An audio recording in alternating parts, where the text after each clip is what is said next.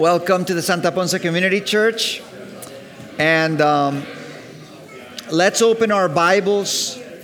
Let's open our Bibles to Ephesians chapter 1. Actually, Ephesians chapter 2.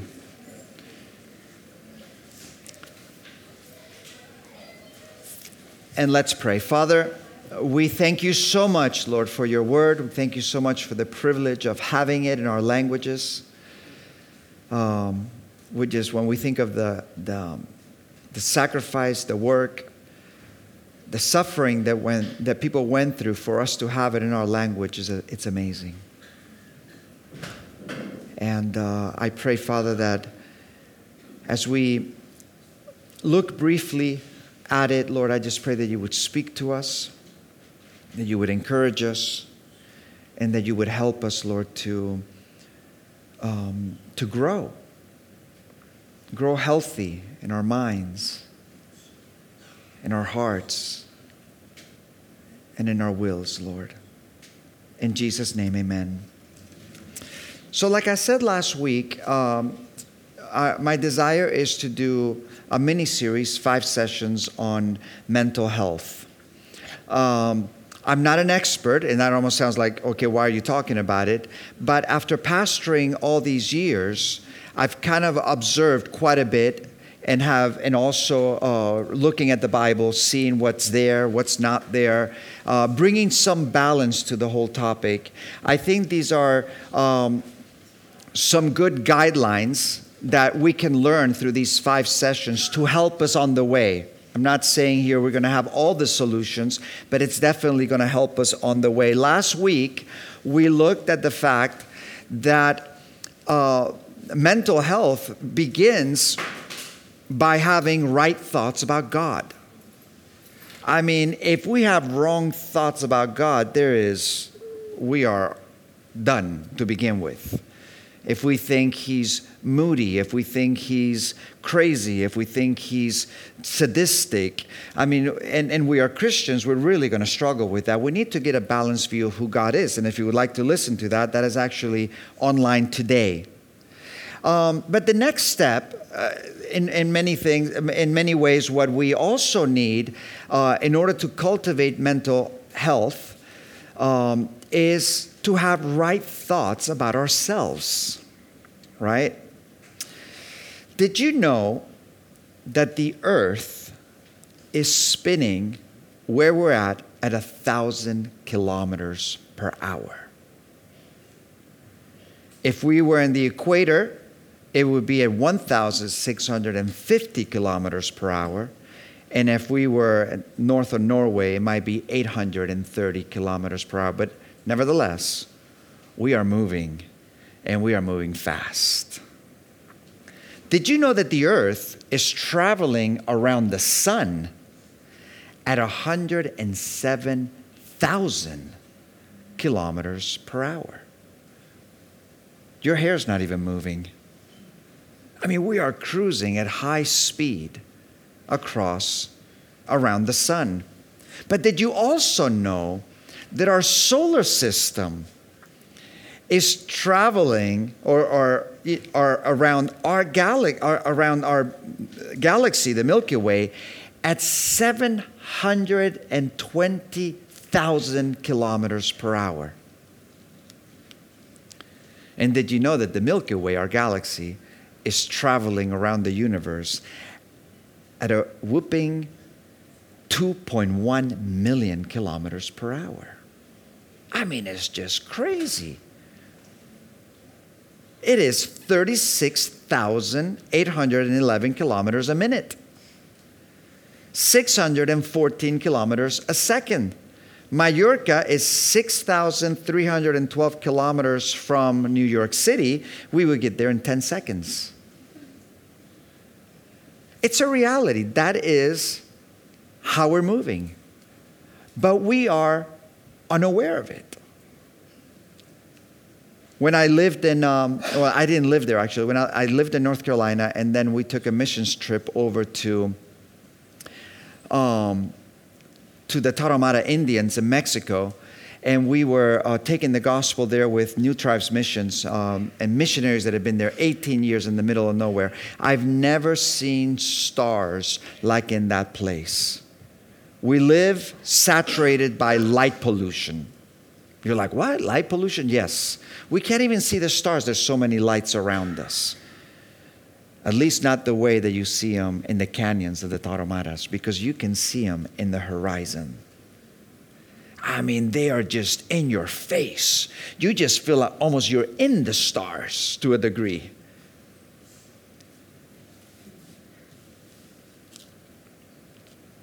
And you see the vastness of where we live. There was a rabbi that st- stumbled into a Russian base in Russia, and the, police, and, the, and the soldiers said to the rabbi, Who are you and what are you doing here? And the rabbi, as he heard those questions, said to him, I will pay you a salary each month for you to ask me that question every day of my life. There was an immediate question Who are you and what are you doing here in the base? But there's a profound question Who are we and what are we doing here in this universe?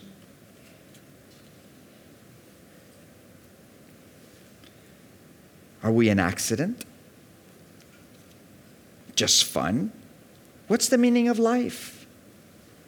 What's our identity? Are we worth anything?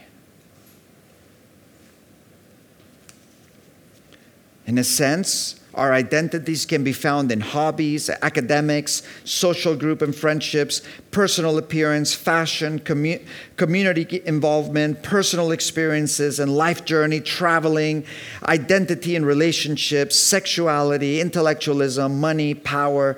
But who are we? What are we doing here? Some of us can find our identity and our worth on what people have said to us. Maybe in yourself, all you see is guilt, shame, worthlessness, feeling like you're a thing rather than a person. Maybe it was the way that people spoke to you when you were little. Maybe it was in, in um, maybe it was even when you're older in a bad relationship. Maybe it's uh, with with um, peers guilt, shame, worthlessness, feeling like a thing rather than a person. And my question is how should we see ourselves? Do we have value?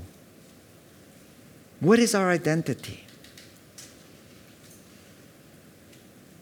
What is an identity that is real and that is lasting? How do we allow ourselves to be transformed in a way that surpasses the little tiny identities that we hold on to in life? How do you think of yourself? How does God want you to think of yourself? What do you see when you look in the mirror? We had Sam Allberry here a few uh, months ago, and he told us about uh, a friend of his that gave him a phone call and said, Sam, I'm really going to need you to pray for me. I'm about to go to the beach. And he was not going to go to the beach and need prayer for what he was going to see or what he was going to get. The reason he needed prayer is because when he looked in the mirror, he hated his body. He hated himself.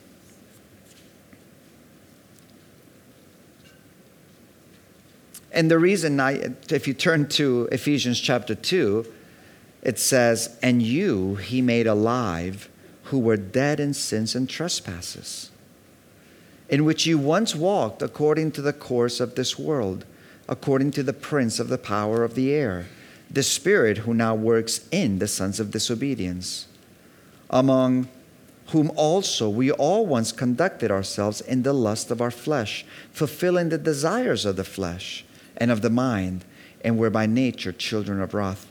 So we were just sort of cruising through this universe, just doing whatever we feel, whatever, you know, according to the forces around us. But then it says this, but God, verse 4, who is rich in mercy, because of his great love with which he loved us, even when we were dead in sins and trespasses, he made us alive together with Christ.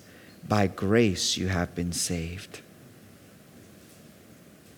and raised us up together and made us sit together in the heavenly places in Christ Jesus, that in the ages to come he might show the exceeding richness of his grace in his kindness towards us in Christ Jesus. Oh my goodness. I mean, what is our identity? Are we just sort of, what is our value? Are we just sort of cruising through the universe with no meaning? Let's just, whatever happens, happens? Or is there a God? Is there value to us? Is there purpose?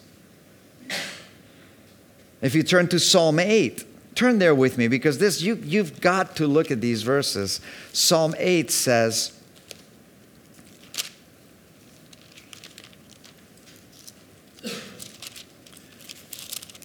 verses 3 through 9 says, When I consider your heavens, the work of your fingers, the moon and the stars which you have ordained, I'm going to paraphrase, what in the world is man that you are mindful of him? And the Son of Man that you visit him. For you had made him a little lower than the angels, and you have crowned him with glory and honor.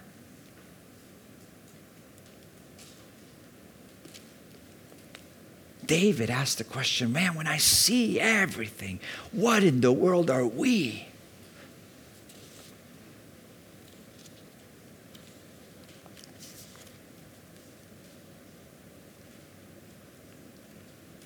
Number one, one of the things that we need to realize and we need to let it sink deep into our hearts is that Jesus sees value tremendous value in man. You're like, well, wait a minute. I thought we were sinners. I thought we were wicked. I thought we were under the sway of the enemy. Oh, yes, that's true. But as much as God is a, as man is a fallen being capable of atrocities, man is also created in the image of God and capable of tremendous things.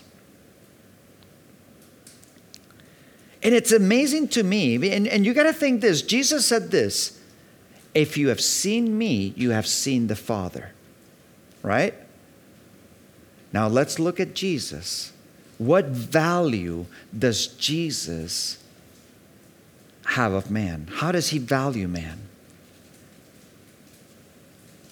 Number one, the story is of a man in the cemetery, discarded by his town, tied in chains, cutting, destroying himself, even at times with such strength that he was able to break the chains. And when we were in Israel, in Tiberias, as we were on the Sea of Galilee, our guide told us that one rabbi spoke about how it is possible on a good day from the side of Tiberias, from the hills, that you could hear somebody, if the wind was moving in the right direction, you could actually hear somebody screaming from the other side of the Sea of Galilee.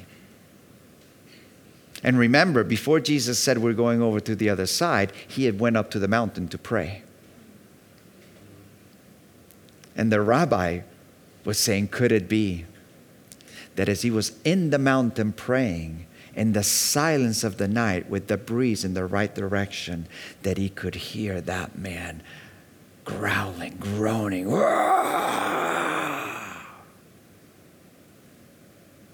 And that's why Jesus said, Let's go over to the other side. And the storm comes to keep them from going to the other side. And Jesus says, Peace, be still. But he went over there, and the man fell at his feet to worship, the demons screaming, but him falling to worship. And Jesus delivered him. Listen, guys. And they said that he was, because he was naked, it says he was clothed and in his right mind. But the value that Jesus had for this man, the value that he would leave heaven, not even leave the mountain, leave heaven and come to earth to meet this man in the depth of his pain, of his chaos, of his, of his self destructive nature. Some of you were self destructing. And you are valuable to Him. And Jesus left heaven because you are valuable, even if you were the only person on earth. So much so that in the garden, he prayed and he sweat drops of blood. Father, if there be any other way, let this cup pass from me. Nevertheless, not my will, but your will be done. What is the struggle here? The struggle is that he doesn't want to go through the suffering per se, but you and I are so valuable that he went to the cross. Not just met the man, but he went to the cross and he paid with his own blood for you and I we are valued much more precious. We are, we are of more value than, than even silver and gold. We are worth the blood of Jesus. As a matter of fact, when the Corinthian church was full on in their sexual sin, I mean, to the point where one man was sleeping with his father's wife. I mean, think about that. I mean, it's just like Paul's just like, oh my goodness. And and and they were just like, oh well, it's okay. Que sera, sera, whatever will be, will be. And and you know, it's what's interesting to me is that the apostle Paul is not so much saying that it is wrong. He actually says, don't you realize that you've been bought at a price you are not your own? Don't you realize how valuable you are? Don't you realize how treasured you are? Don't you realize you are not your own? You've been bought at a price with the blood of Jesus.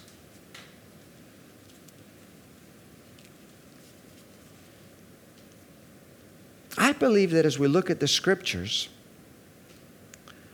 we see throughout the scriptures how people were transformed not only by right thoughts about God, His holiness, His justice, His, his anger against sin, His love, His grace, His kindness, but we also see how people were melted. They were melted in themselves when they realized how valuable they were to God.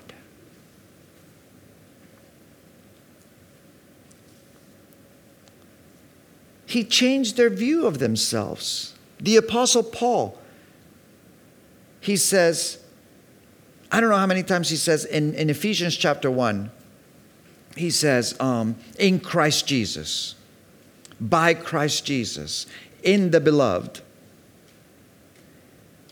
And the Apostle Paul went from seeing himself as this slave to all of a sudden seeing himself as a child of God in Christ Jesus.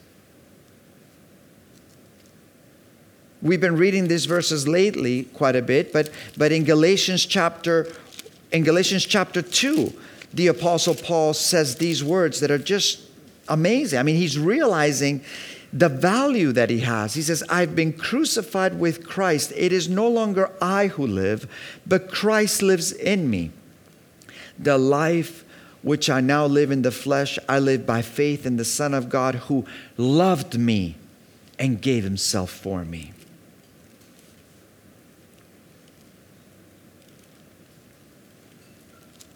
And in, Philippians chapter 3, he says, I want to know Christ and the power of his resurrection and the fellowship of his suffering. And what things were profit to me, I count as dung for the sake of knowing Christ Jesus, my Lord. His whole identity changed. He saw himself in the light of Jesus.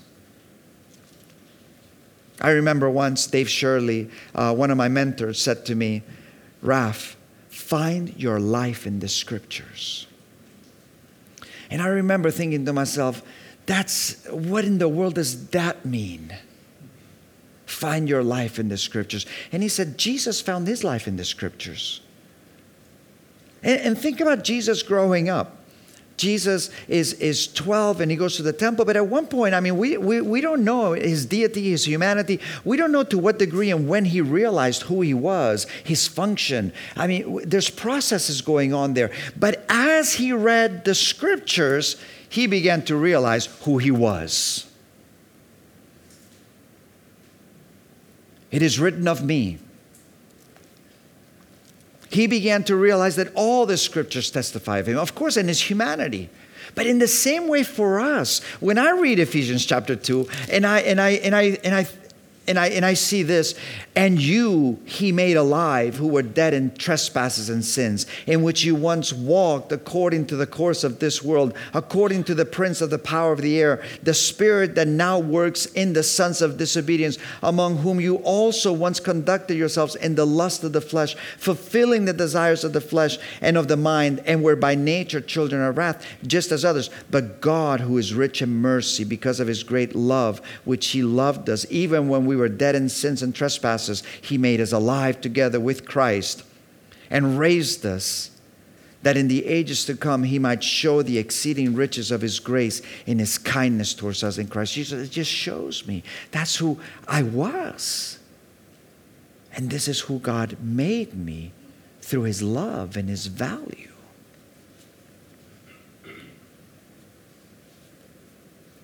I think Peter as well, when Jesus said to him, you are Simon, but you shall be called Peter.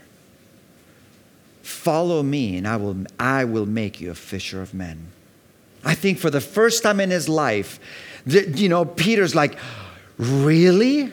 You want me? You want me? Because I don't see very much here. I see a double minded guy. I see a guy that speaks when he shouldn't speak. I don't see much potential here. And Jesus says, I'm going to change the world through you.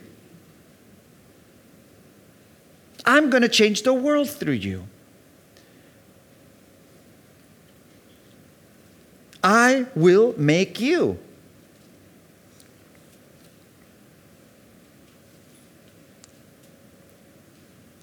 You know, when I told this story, Loretta reminded me that I told this story a few weeks ago, but it's okay. I always tell stories more than once, a million times sometimes, but it's okay. I remind you. But there was a young, well, I was in Cuba. We did a, a pastors' leaders conference with 800 pastors. And of course, they brought their children. And, um, and at one point, the, the youth they asked me if I would uh, just have a, a, a, session with the youth, and we were, I, forgot how many, but it was a it was a pretty large group. And then so I just began to go around and ask people to tell their stories. And we got to one girl. She was 18 years old, and when we got to her, she just busted out crying. And she says, I mean, I honestly, it took such guts for her to say this. Now that I think about it, but I mean, she says, I'm a prostitute.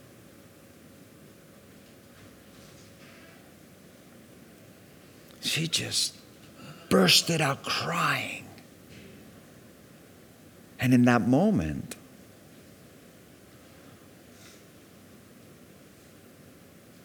what we said could make it or break it. And I looked at her and I said, You are a princess. You are loved by God. You are valued by Him. You are his treasure. And she just started weeping and weeping and weeping. And then she began to write me about books to read and stuff like that. And you know what? That girl left what she was doing, plugged into church, plugged into Bible school in Cuba, and now is serving the Lord. She didn't realize the value, the love.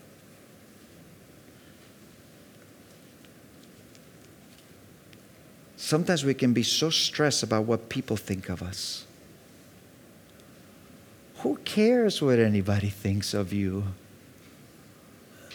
All that matters is what God thinks of you. That's all that matters. I remember when I was a teenager, I was in, in junior high and high school in the, in the United States, one of the cruelest jungles you could ever go into. Just the popularity game, the, the cliques, the, the, the cruelty of teenagers is just bananas. I mean, at least for me it was. It was not a very good experience. And I remember that it was so important for me how I dressed, what people thought of me, what this kid thought of me. I just got a message from someone and said, Hey, there is a, a, a class gathering this year. You should come. I'm like, I can't remember anybody. And in that time, it was so important what they thought of me. Now I, I don't even know who they are anymore. Imagine when we get to eternity.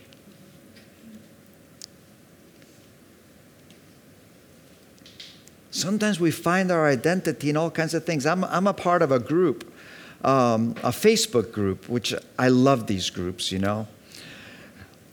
And it's a military one. From when I was in the Army, at age of 19. I was in the military two years, 16 weeks, I can't, and, and a couple hours.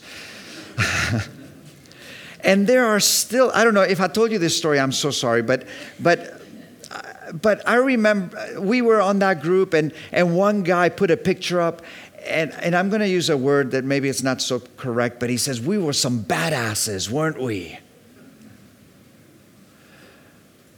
And I was like, that's not how I remember us. I remember us training and being shot down by friendly fire. You know, and sort, we can sort of romanticize the past and find our identity in who we think we were, not really who we were. And sort of live in the past. And I'm just like, are you kidding me? I mean, what we have now in Jesus our identity in Him is so tremendous.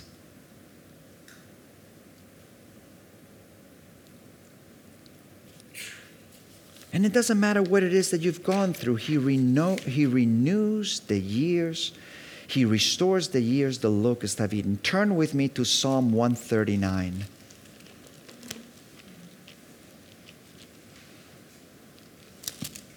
Oh.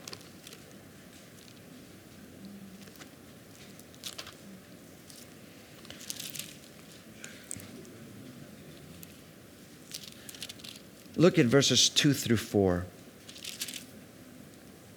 It says, You know my sitting down and my rising up. You understand my thought afar off. You comprehend my path and my lying down, and are acquainted with all my ways. There's no word in my tongue, and behold, O Lord, you know it altogether. Look at 7 through 12. It says, where can I go from your spirit? Or where can I flee from your presence if I ascend into the heaven? You are there. If I make my bed in hell, behold, you are there. If I take the wings of the morning and dwell in the uttermost parts of the sea, even there your hand shall lead me, and your right hand shall hold me. If I say, Surely the darkness shall fall on me, even the night shall be light about me. Indeed, the darkness shall not hide from you. But the night shines in the day, the darkness and the light are both alike to you. For you form my inward parts. You covered me in my mother's womb. I will praise you, for I am fearfully and wonderfully made. Marvelous are your works, and that my soul knows very well. My frame is not hidden from you when I was made in secret and skillfully wrought in the lowest parts of the earth. Your eyes saw my substance, being yet unformed, and in your book they, are, they were all written. The days fashioned for me, when as yet there was not one of them. I mean, here Paul, Peter, I mean, David is meditating and thinking. And Loretta, we were just talking about the Psalms uh, yesterday, and she's like, you know what? I just think some of these Psalms were not written in one moment. I think it was a season of David's life. And here he is, he's realizing how valuable he is to God. I have an artist friend from Northern Ireland, and he said to me, he said, you know, the best thing you can give a person is your attention.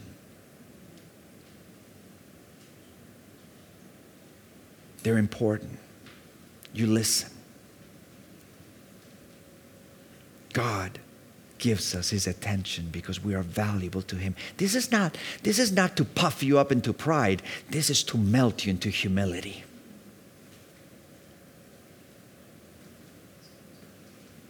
What truly will change our life, your life, my life,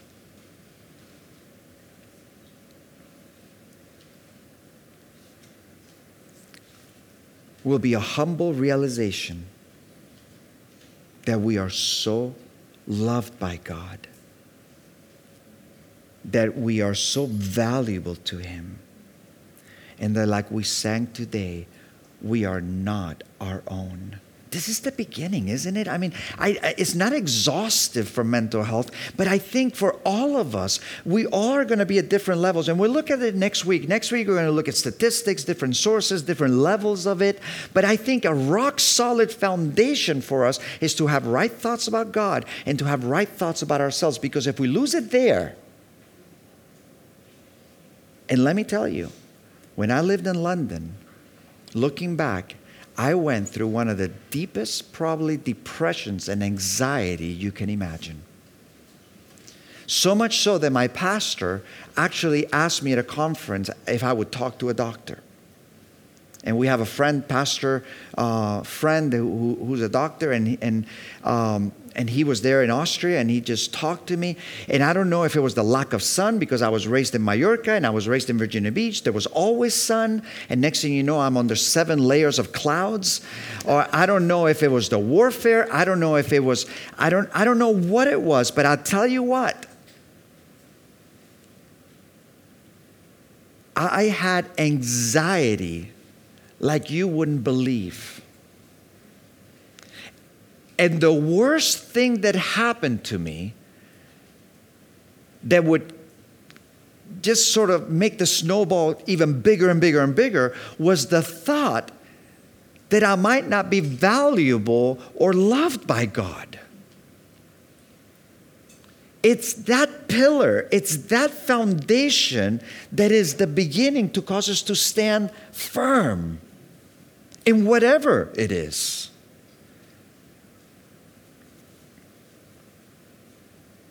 We're moving. Not law, but love. Galatians says this the law is a teacher, right? You shall not commit adultery. You shall have no other gods beside me. You, sh- uh, you shall not covet. You shall not. Um, um, you shall honor your father and your mother. And the law is there to show us that we need a Savior. You cannot fulfill the law. If you try to live a life, if you try to live just a really, really good life, you're gonna fail miserably. And the whole Old Testament is evidence that you can't. You know, we always go through this. I mean, you see Adam and Eve in the garden. What do they do? They sin. Then you have everyone, you know, you, you have uh, Noah's time and, and, and God with, with, uh, with an expression of, of, of, for us to understand, but he regrets making man. Then he, the whole thing goes through and he picks Abraham to build a nation. And then the guy lies and then he makes them, but then you have Isaac, who was okay, there's not much about him, but then you have Jacob, who is a deceiver, and then you have um, the time of the judges, where everybody just did what was right in their own eyes, and then you have the time of um, um, of Moses when when or actually it was the other way sorry it was the other way around but you have you have Moses then you have Joshua and and, and the, the last chapter of Joshua is like choose you this day who you're going to serve. If it's the Lord serve the Lord. If it's if it's not just go whatever you know and and, and everyone's like, yeah, we're going to serve the Lord. The very next chapter of Joshua is, and everyone did it what was right in their own eyes. Then you have the times of the kings, and you have all the Israel kings bad, and the best king they ever had committed adultery and murdered a guy.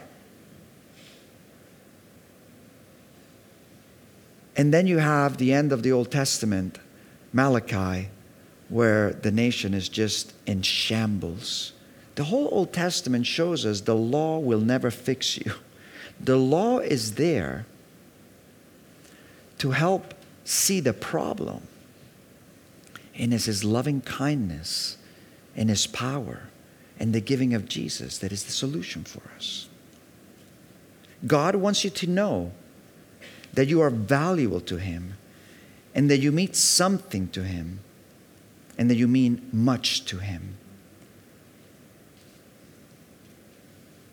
Jesus did not go up to the mountain to pray all night because of the law, because he had to. He went all night to the mountain to pray because he loved his Father. It's love. As we realize his love for us, in turn, we begin to have a love relationship to him. And then now we're landing we get to enjoy his benefits. Look at, look at chapter 1 of Ephesians, verse 3. Blessed be the God and Father of our Lord Jesus Christ, who has blessed us with every spiritual blessing in the heavenly places in Christ. Notice verse 4 He has chosen us in Him. Notice later you, that you should be holy, that you should be blameless before him in love. Notice verse 5, you've been adopted. Notice verse 6, you've been accepted in the beloved. Notice verse 7, we have redemption through his blood, we have forgiveness of sins. Notice verse 11, we have obtained an inheritance. Notice verse 13, we have been sealed by the Holy Spirit. Notice verse 5 of chapter 2, we have been saved. We have been raised in chapter 6. We sit together with him. Verse 10 of chapter 2 we are his workmanship, we, we are his work of art. I mean, and on and on. The benefits that we have in him. That, that is a foundation to discover. Yesterday we were watching the news and there was news of the king of Spain sailing here in Spain. He's here there in the in the port and Jonathan's is like, hey, let's go see him. I'm like, why? I'm a king too. And my mom was there and she goes, and there's an expression in Spanish is like, you don't need a grandmother because grandmothers always praise you. You know, it's like, I'm a king. But in reality, we are, as believers, we are kings and we are priests. Realizing the value, realizing the identity. When we realize God's character and have right thoughts about God, it changes everything. And when we realize who we are and how much we mean to Him, it changes everything. You've been bought at a price. You are the temple. You belong to the one who made everything. He loved you, whether no matter how deep you are in your mind at times. David says, Though I go to the depths, behold, you are there. No matter what you've done, no matter what has been done to you, no matter what sin has done, you are valuable to Him.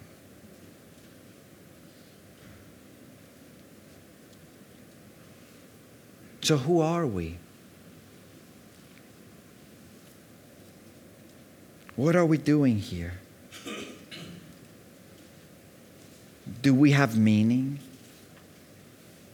Are, view, are we valuable? And the answer is yes, a billion times. No eye has seen, nor ear heard the God, things that God has prepared for those who love Him.